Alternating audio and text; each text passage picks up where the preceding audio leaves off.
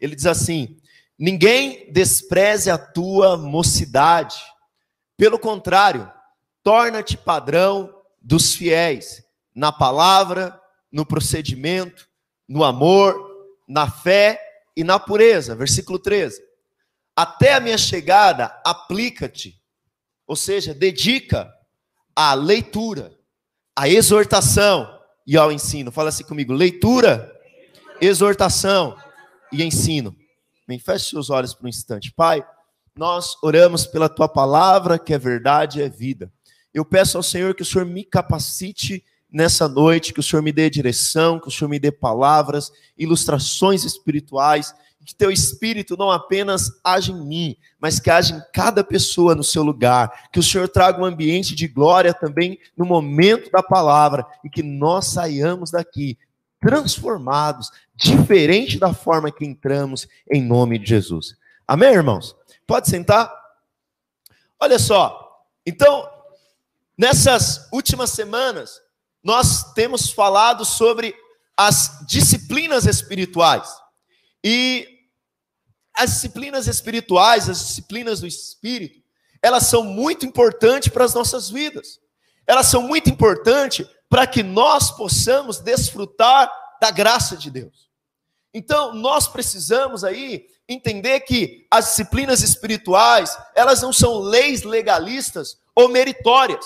Ao praticar as disciplinas espirituais, não quer dizer que eu passo a ter algum mérito. Não, não quer dizer que eu passo a ter algum mérito, algum merecimento próprio. Mas quando eu pratico as disciplinas espirituais, elas são meios da graça de Deus. Então elas são meios da graça. Presta atenção que eu te falei. Elas são meios da graça e não meios de alcançar a graça. É importante. Aqui a ordem dos fatores altera o resultado. As disciplinas espirituais são meios da graça e não meios de alcançar a graça. O problema, muitas vezes, da igreja é que ela inverte as coisas. Então, ela acha que as disciplinas do Espírito são meios de você ter graça de Deus. Mas, na verdade, a, é, a, a graça de Deus, elas utilizam esses meios para que nós possamos ser transformados, para que nós possamos ser mudados. E nós temos falado nesses dias sobre meditação, ter um momento para meditar, sabe, na palavra, meditar na criação de Deus, meditar nas coisas que Deus tem feito. Falamos sobre oração, falamos sobre a importância de nós orarmos, a importância de nós termos um período de oração. Quantos aqui têm orado mais aí? Diga amém. Amém. Espero que você tenha orado mais, porque nós compartilhamos, nós entendemos a importância de nós orarmos, que é esse meio de relacionamento com Deus. Mas eu quero falar nesses dias agora sobre a disciplina de absorver a palavra de Deus. Como que nós podemos absorver a palavra de Deus? Como que nós podemos absorver a Bíblia? Como que nós podemos absorver e ter a nossa vida transformada pela palavra? Paulo escrevendo para Timóteo, seu filho na fé, que tinha se tornado um pastor ali na igreja de Éfeso. Paulo diz: Timóteo, que ninguém venha desprezar você porque você é jovem mas que você torne um padrão no seu comportamento, você torne um padrão na sua fé, mas que você também torne um padrão de leitura, que as pessoas olhem para você e falem: Timóteo é um cara que lê a Bíblia. Timóteo é um cara que lê a palavra. Timóteo é um cara que busca na palavra direção de Deus. E que nós também, irmãos, possamos ser esse padrão. Depois, Paulo ele vai escrever uma segunda carta para o seu filho na fé, Timóteo. E lá em 2 Timóteo 2,15, queria que o Igor projetasse para mim. 2 Timóteo 2,15. Segunda carta de Paulo a Timóteo 2,15. Ele diz assim: procura apresentar-te como obreiro que não tem do que se envergonhar, que maneja bem a palavra da verdade. A exortação de Paulo é que Timóteo fosse um obreiro e que, como obreiro, ele não tivesse do que se envergonhar no seu manejo da palavra. Agora, irmão, obreiro aqui não é um cargo, obreiro aqui não é um título. Obreiro aqui é todo aquele que faz a obra de Deus. Se você nasceu de novo, se você creu em Jesus e você quando chega no seu trabalho, quando seus amigos perguntam se vai para a igreja, quando você vai aconselhar alguém, quando você vai conversar com alguém, nós somos esses obreiros do Senhor, amém? E qual que é a exortação? Que nós não tenhamos do que se envergonhar. Ontem, eu estava vindo da comunhão da célula, e aí eu parei no sinal, no farol, e aí tinha um cara, e ele estava fazendo malabarismo com facão, irmãos. Eita! E o cara tinha três facão, então ele começou com um, colocando um facão na língua. Aí ele ficou assim, um facão, facão grande, pendurado assim na língua. Os outros dois, o cara começou a jogar para cima, Marcelo. Pá, pá, pá, pá. Aí tirou da língua, jogou também. E os três no ar assim, ele, plá, o negócio saía fogo. Falei, rapaz. Falei, oh, que negócio interessante. Até deu um, trocado para ele lá.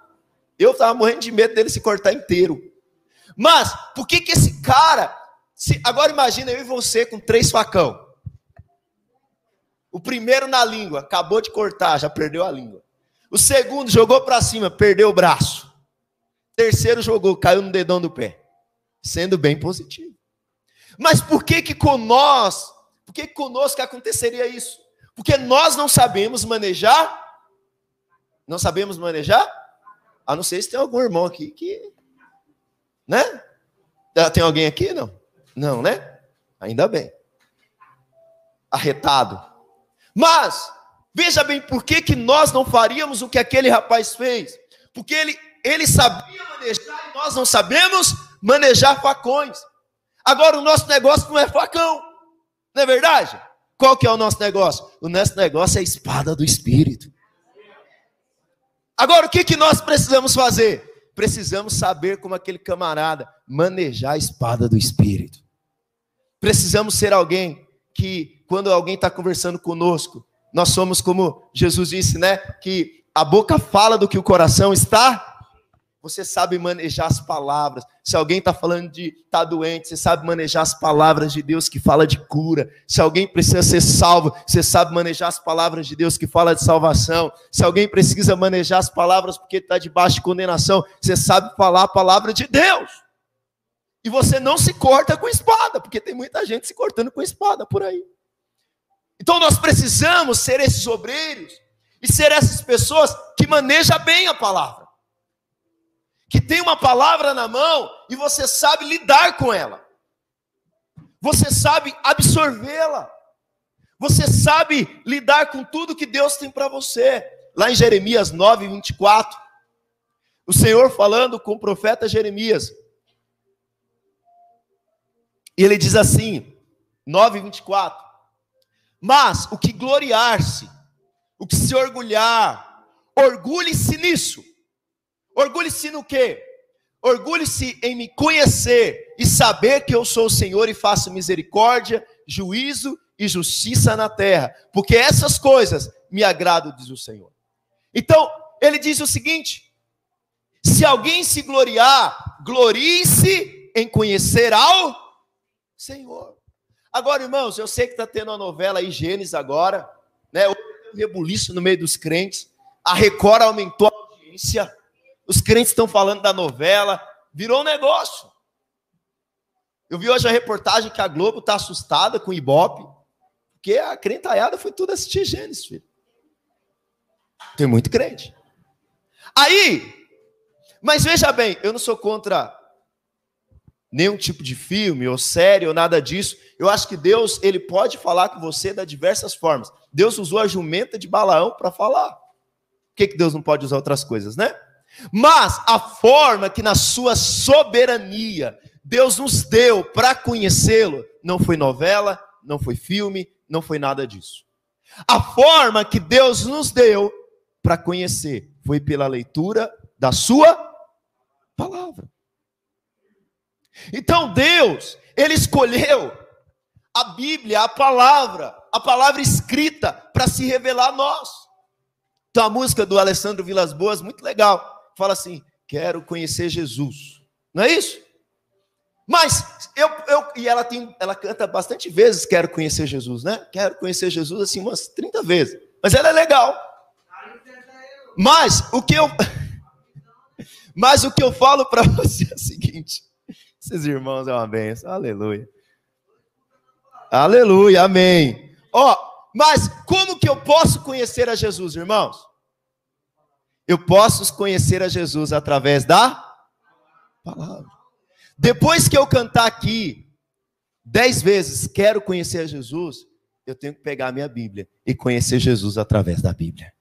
Quantos querem conhecer Jesus aí? A Bíblia está dizendo que o Senhor se agrada de você querer conhecê-lo.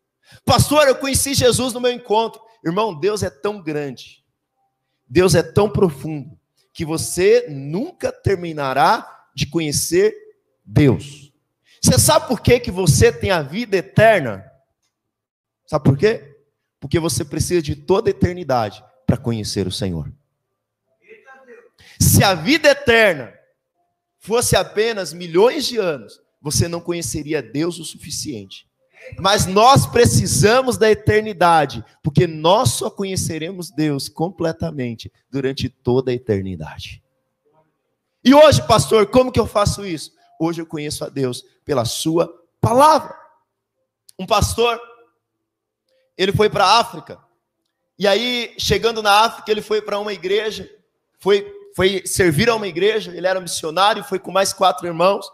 Então ele foi para leste da África, e ali no leste da África, ele foi servir a uma igreja, que é aquelas igrejas de taipa, né? Tem a madeira e tem aquelas, aquela, aquelas paredezinhas de barro. E o prédio da igreja era tão frágil que eles dormiam em barraca do lado de fora. E ele começou a observar a vida daqueles crentes. Então aqueles crentes eles mentiam, aqueles crentes roubavam, aqueles crentes viviam embebedando, e aqueles crentes tinham uma vida muito desregrada. E ele começou a observar como que eu posso servir essa igreja local. E, e ele começou a observar que ninguém naquela igreja tinha Bíblia. Fala misericórdia.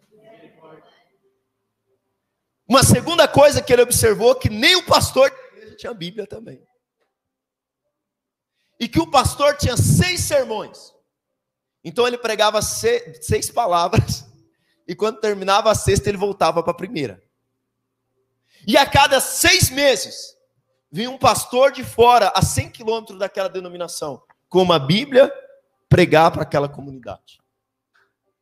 Então ele comprou Bíblias para toda aquela igreja. E ele passou a ensinar aquela igreja todos os dias. E ele começou a dar estudos bíblicos, falar da redenção, falar da obra de Cristo. Então aqueles crentes começaram a ler sua Bíblia. E ele conta que a, o caráter daquela igreja foi mudada completamente. Mas talvez você fale assim, pastor, nós temos Bíblia. Nós temos Bíblia. Mas será que ela não está aberta lá no Salmo 91 para explantar os maus espíritos, como alguns evangélicos fazem? o aberto no Salmo 23. Alguém disse que se os crentes resolvessem tirar a poeira das suas Bíblias, nós teríamos a maior tempestade de poeira de toda a humanidade. Maior crise de renite da história. Fala misericórdia. Mas não é você, não é você que está aqui hoje. Esses não vieram hoje. Agora, nós vivemos, pastor, mas nós temos Bíblia. Irmãos, deixa eu te contar uma coisa. Nós somos um país com 60 milhões de evangélicos aproximadamente. Eu te pergunto: o nível de uso de droga aumentou ou diminuiu? Nível de violência aumentou ou diminuiu? Nós temos as maiores, nós temos a maior quantidade de deputados e senadores evangélicos. O nível de corrupção aumentou ou diminuiu? Você sabe por quê? Porque o povo brasileiro, apesar deles terem uma Bíblia, ou aqui ou no celular, eles são como aqueles irmãos do leste da África que não leem a Bíblia. Eles não leem porque não têm. Nós não lemos porque somos indisciplinados. Eu estava ontem lendo uma pesquisa enquanto preparava essa palavra. E os dados são chocantes. Porque apenas 18% dos crentes lê a Bíblia todo dia. Presta atenção. De 100 cristãos, apenas 18 lê a Bíblia todo dia. 23% dos cristãos nunca lê a Bíblia. O único contato deles é no domingo, quando vai para o culto, e quando o pastor prega a Bíblia. Porque esse é um outro problema.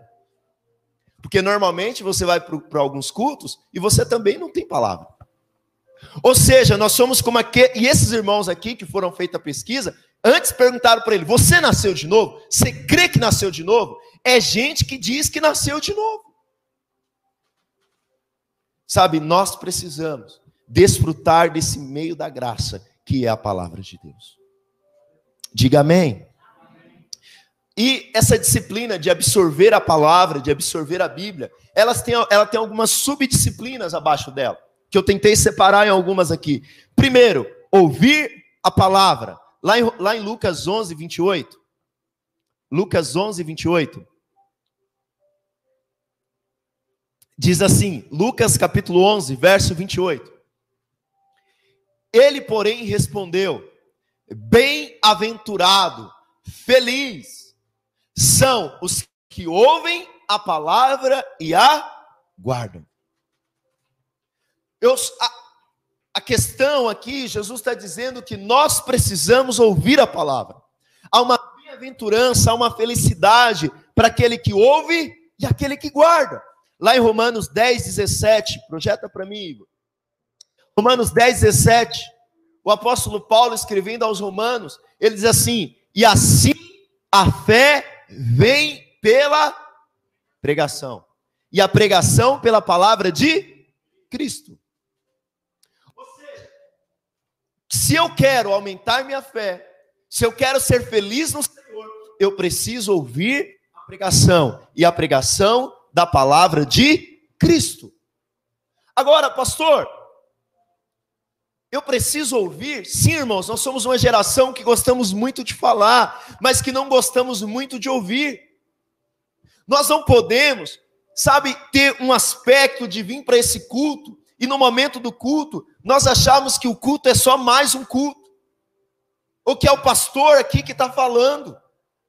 Pode ser o irmão Joãozinho pregando aqui na frente. Se ele está pregando a palavra, você tem que entender que é voz de Deus falando com você. Você tem que vir com o coração sedento, claro, de analisar o que está sendo pregado aqui, de examinar o que está sendo pregado aqui, mas você vai para o culto dizendo assim: eu vou para o culto para ouvir a voz de Deus. O problema é que muitos de nós viemos para o culto com, com aspecto de não reverenciar a palavra, de não reverenciar esse momento, mas Deus resolveu, pela loucura da pregação, diz Paulo, nos salvar. Deus poderia usar outros meios, mas Deus usou a loucura da pregação, Paulo diz em Coríntios. E quando eu ouço a pregação, eu tenho que ouvir a pregação, claro, analisar o que está sendo pregado, mas ouvir como voz de Deus para a minha vida. Eu preciso preparar o meu coração e dizer: Deus, independente do pastor Cléris, que não sabe pregar, mas fala comigo hoje. Irmão, seu líder de célula pode falar: nós vamos, nós fumos, nós viemos. Mas se você for com a postura de ouvir e dizer, é Deus vai falar hoje. Deus vai falar hoje através da vida do Marcel, Deus vai falar através da vida do Igor, vida da Paula. Deus vai falar hoje. No compartilhamento, Deus vai falar comigo. Irmãos, Deus vai falar o seu coração. Você não está numa palestra coach. Você não está numa palestra motivacional, mas você está aqui para ouvir a voz de Deus. Quantos de nós vêm com essa perspectiva? de vir para o culto e dizer: hoje eu vou ouvir Deus falar comigo. Independente da loucura do pregador, Deus vai usar a loucura da pregação para falar comigo. Diga amém. Lá em 1 Tessalonicenses 2,13, o apóstolo Paulo, ele agradece por aquela igreja. E o agradecimento dele por aquela igreja é o mesmo que eu faço pela vida de alguns irmãos. Porque lá em Tessalonicenses 2,13, 1 Tessalonicenses 2,13, ele diz assim, 1 Tessalonicenses 2,13, olha só, outra razão ainda temos nós para incessantemente não parar, ou seja, não parar de dar graças a Deus, é que tendo vós recebido a palavra que de nós ouviste, que é de Deus, acolheste não como palavra de homens, e sim como é, em verdade é a palavra de a qual com efeito está operando eficazmente em vós, os que credes. Paulo está agradecendo por aquela igreja, porque aquela igreja recebeu a pregação da palavra, não como palavra de homem, mas como palavra de, de Deus. Fala de Deus. E aí Paulo diz: por que vocês creram que o que nós estamos pregando não é a nossa palavra, mas é a palavra de Deus? Ela está operando eficazmente. Há uma eficácia, há um resultado, há uma mudança de vida. Em quem? Nos que creram. Porque tem pessoas que ouvem, mas não creem. Você, irmãos, deixa eu te falar uma coisa para você. Você ir para o McDonald's não faz de você um McLanche feliz. Você vir para a igreja não faz de você um crente. Você ouvir uma palavra não quer dizer que você vai ser transformado, mas quando alguém prega, independente se sou eu, independente se é os, os, irmãos no momento do louvor, você tem a postura de dizer: é palavra de Deus, é Deus falando comigo. Eu quero dizer para você: não tem como você ouvir com essa postura e a palavra não operar eficazmente em você. Mas você precisa ouvir com essa postura. Sabe, precisamos ser reverentes ao ouvirmos a palavra. Precisamos compreender que naquele momento Deus está falando conosco. Precisamos ouvir pregações durante a semana. Você precisa durante a semana, não é só hoje, é durante a sua semana. Pega lá, cuidado também com o que você ouve. Porque há muita morte na panela por aí. Mas pega lá homens de Deus. Pega lá pessoas que pregam a palavra e ouça. Coloca lá no seu carro, no pendrive, coloca lá no, no celular, vai no ônibus ouvindo, tá lavando louça, ouça. Hoje há muitos podcasts que você pode ouvir, entender a palavra. Me ouve, por favor. Eu coloco lá durante a semana. Eu estava mostrando para o irmão ontem. Falei, irmão, vem ver aqui minha audiência, né? Duas pessoas a audiência, mas tudo bem. Aí eu mostrei para ele, falei, cara, eu não sei o que está acontecendo com esse negócio. Ele falou, por quê, pastor? falei, cara, tem um povo aqui da Irlanda que está parecendo que está me ouvindo. Falar igual aquele, quando o time está pargado, tá deixando a gente sonhar, né? Singapura, não sei o quê. Ele falou, é, quantas pessoas da igreja tem? Eu falei, é, tem duas que ouviram essa semana. Mas, irmãos, não é por causa de mim. Mas ouça a palavra que eu prego no domingo, coloco durante a semana, pelo menos você falar, pastor, você precisa melhorar, cara. Eu estava me ouvindo, eu, eu, minha filha fala assim: pai, por que, que você fica se ouvindo de novo? Você não já sabe o que você falou? Aí eu falei: eu ouço, filha. E eu percebi que eu ando comendo muito S, né? No final das minhas fases. Mas me ouça, eu tenho certeza, irmãos, que Deus vai te edificar. Deus vai falar com você novamente. Nós temos uma série aí, ouça o pastor Aloysio, pastor Joseph Prince, ouça, ou, ouve aí de novo o pastor Silvio Gale. Mas coloca aí, nós temos grandes pregadores, homens de Deus. Nós temos muita coisa ruim também. Depois, se você quiser umas dicas, eu te dou. Mas ouça, ouça a palavra, porque deixa eu te falar uma coisa. Coloca Romanos 10, 17, Igor. Porque Romanos 10, 17 diz assim: a fé vem pelo ouvir. Olha só, a fé vem pela pregação, e a pregação pela palavra de Cristo. Se é verdade que a fé vem pela pregação, a falta de ouvir pregação, também a fé se vai. Porque se a fé vem pela pregação, a falta da pregação da palavra também faz com que minha fé se vá. Estava conversando com alguém hoje, e aí ele começou a falar de uma pessoa. E aí, como que fulano tá? Tá lá, pastor. Estou chamando para nossa igreja, para nossa célula. Falei, faz isso não. E ele falou, não, tá morto lá. Tá morto. E eu falei, mas por quê? Não sei, mas sabe por quê? Porque em muitos lugares não há pregação da palavra. Irmãos, eu não estou aqui para dar minha opinião para você. Eu estou aqui para pregar a palavra de Cristo para você. A palavra do Evangelho para você. Diga amém. Quantos aqui costumam ouvir pregações durante a semana? Vamos aumentar isso. Amém? Segunda coisa, ler a palavra. Lá em Apocalipse capítulo 1, versículo 3. Deixa eu dar uma adiantada aqui no meu tempo. Apocalipse capítulo 1, versículo 3 diz assim: Bem-aventurado aqueles que leem e aqueles que ouvem as palavras da profecia e guarda as coisas nela escrito, pois o tempo está próximo. Ou seja, eu, além de ouvir a palavra, eu preciso, eu preciso ler a palavra. Eu preciso sair daquela porcentagem dos 23% que nunca lê a Bíblia. Irmãos, quanto tempo tem um episódio de uma novela? Pode falar aí, pode falar, irmão. Problema, sem acusação. A gente está em casa. Oi? 40 minutos tem um episódio de uma novela. Quanto tempo tem um episódio de uma série, mais ou menos, em média? Ninguém assiste série aqui? Eu assisto. 20 minutos? Uma série, é? 20 a 50 minutos, é. Só que você nunca assiste um episódio, né? Eu não sei você. Eu começo a assistir um negócio, eu falo hoje. Aí quando você está terminando, ele coloca uma chave ali, né? Um negócio psicológico que te liga para você assistir o próximo. Já viu isso? Quanto tempo tem um filme? Piratas do Caribe tem umas duas horas e meia, né? Senhor dos Anéis, então. Quantos aqui já assistiram? Lá no passado, não hoje que você é crente, lá no passado, já assistiram a novela inteira? Levanta a mão aí. Quantos aqui já assistiram um filme inteiro?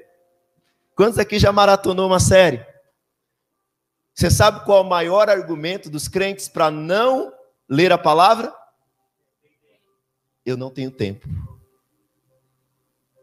Se você ler a sua Bíblia, presta atenção em mim. Se você ler a sua Bíblia 15 minutos por dia, em um ano, você vai ter lido toda a Bíblia.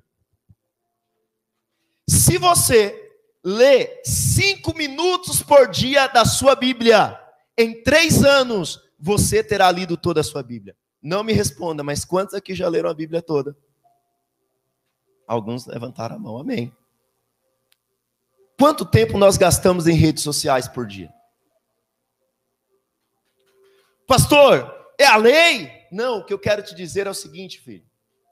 Você sabia que se você resolver falar assim, eu não vou dormir, vou ler a Bíblia direto, você gasta 72 horas para ler a Bíblia toda? De ponta a ponta?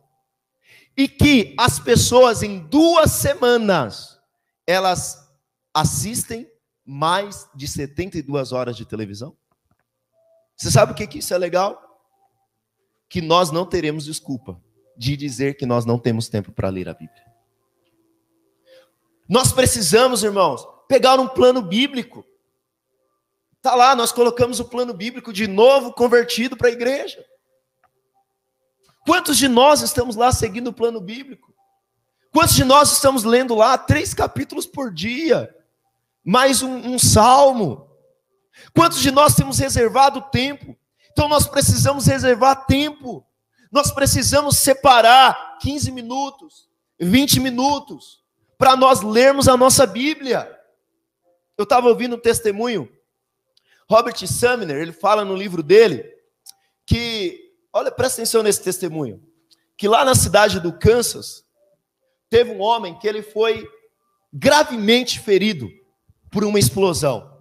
Então, ele nessa explosão, esse homem, ele acabou perdendo os braços, acabou deformando completamente o rosto dele, então ele perdeu a visão.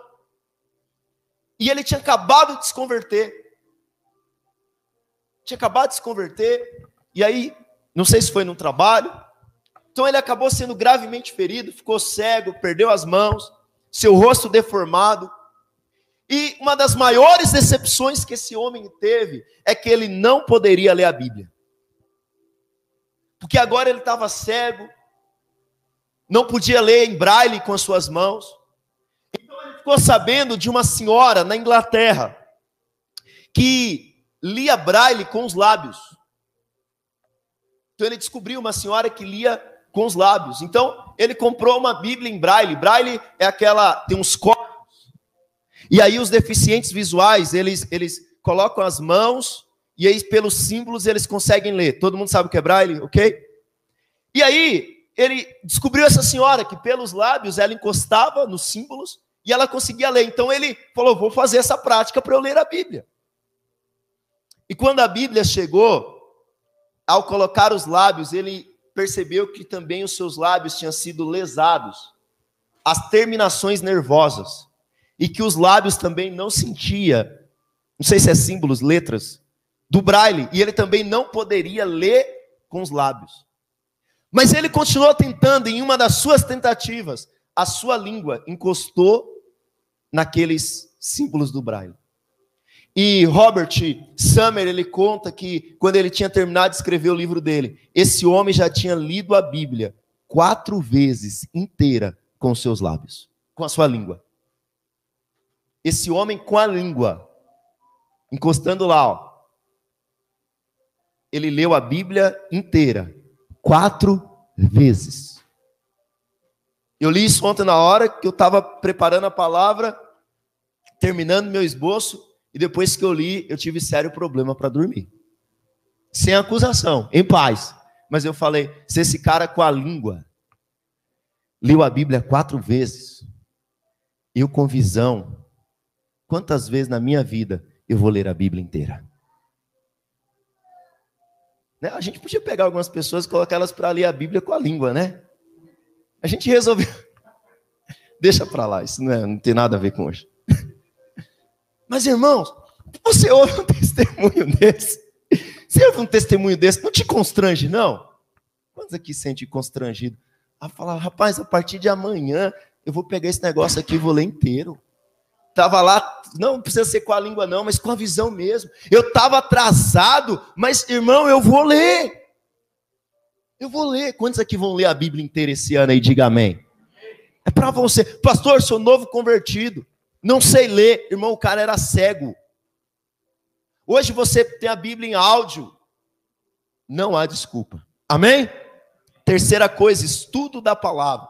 Então, primeiro, ouvir a palavra. Segundo, ler a palavra. Terceiro, estudo da palavra. Lá em Esdras, capítulo 7, verso 10. Esdras 7, 10.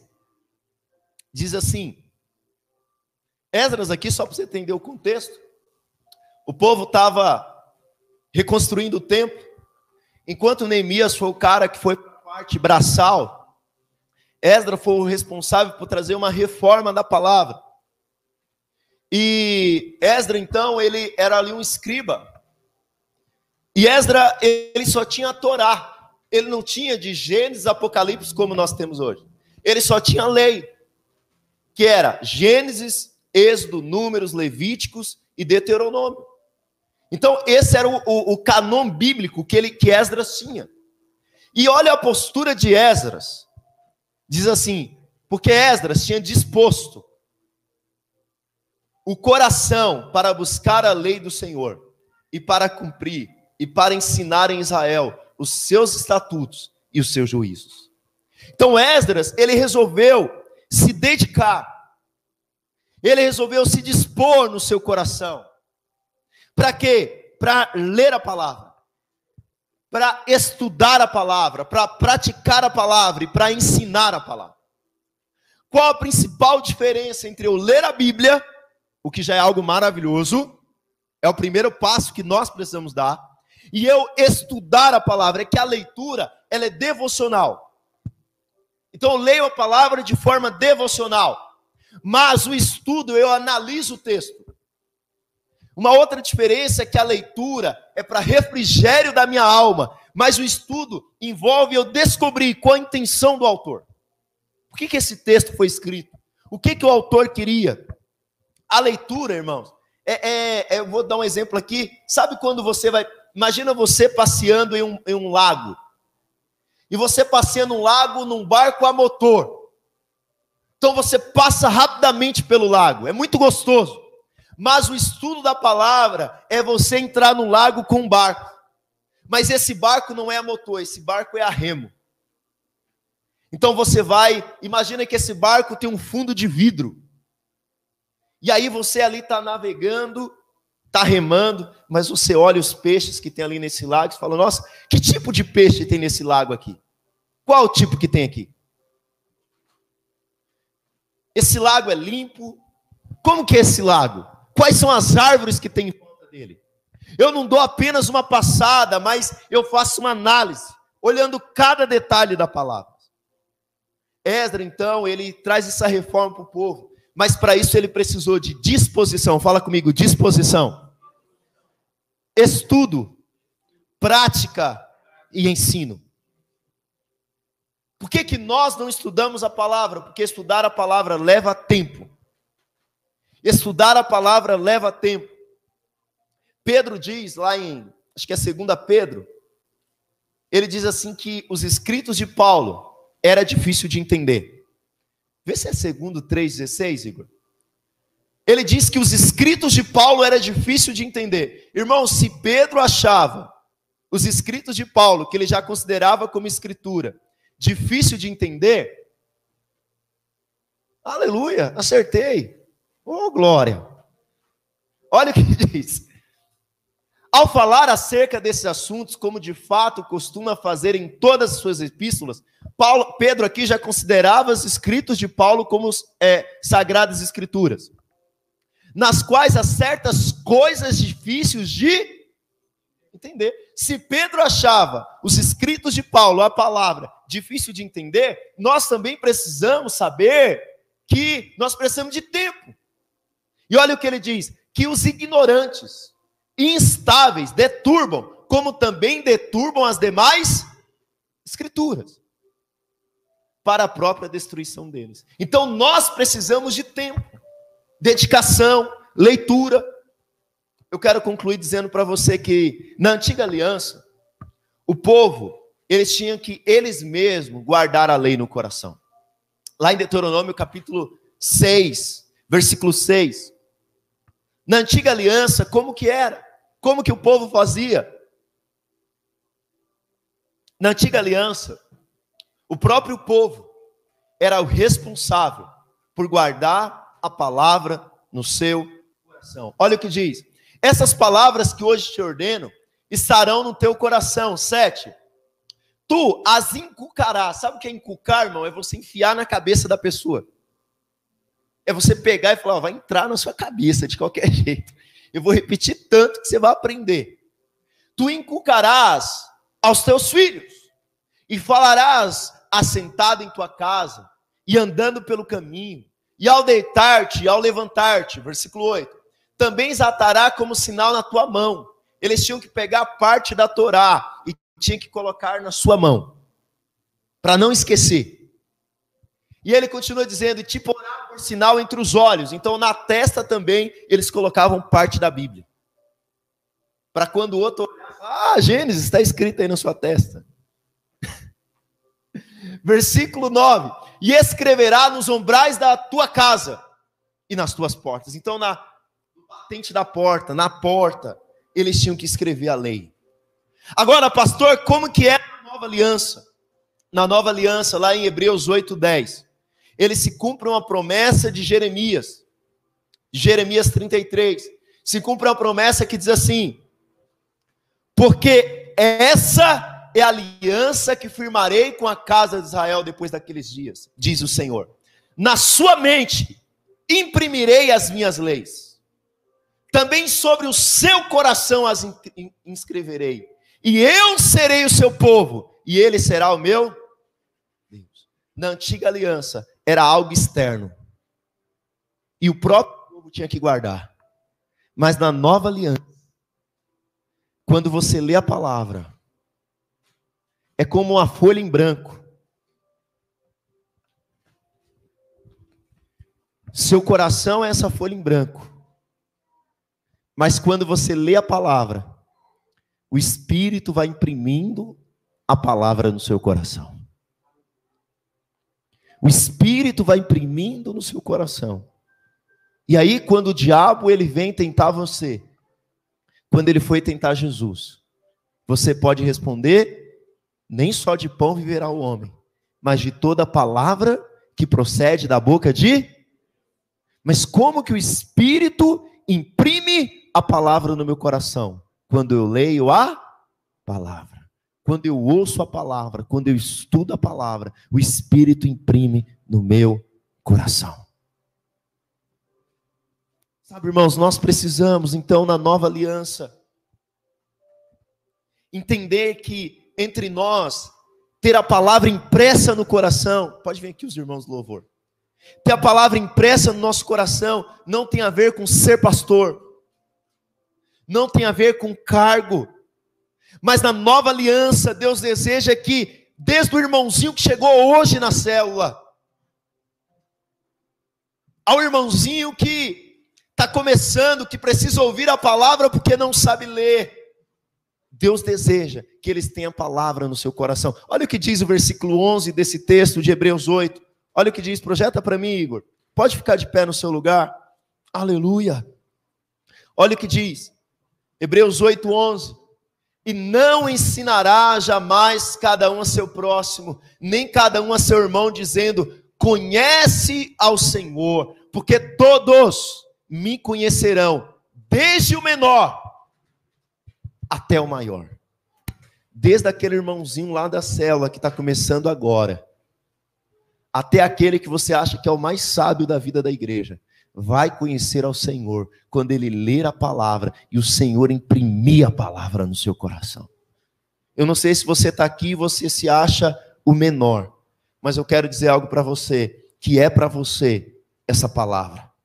É para você essa transformação. Lá em 2 Timóteo 3,16, o apóstolo Paulo, ele diz que toda palavra de Deus é útil Toda palavra de Deus é inspirada. Olha o que diz: toda escritura é inspirada por Deus e útil para o ensino, para a repreensão, para a correção, para a educação na justiça. A palavra de Deus é útil para sermos ensinados, sermos repreendidos, corrigidos e educados na palavra. Você quer ter uma vida transformada? Ter uma vida de disciplina na palavra juntamente com a sua vida de oração. Quantos aqui, como eu, sinceramente, admitem que precisa crescer na palavra? Você vai orar agora enquanto nós cantamos. Nós vamos firmar um compromisso com o Senhor de sermos o povo da palavra. Aleluia.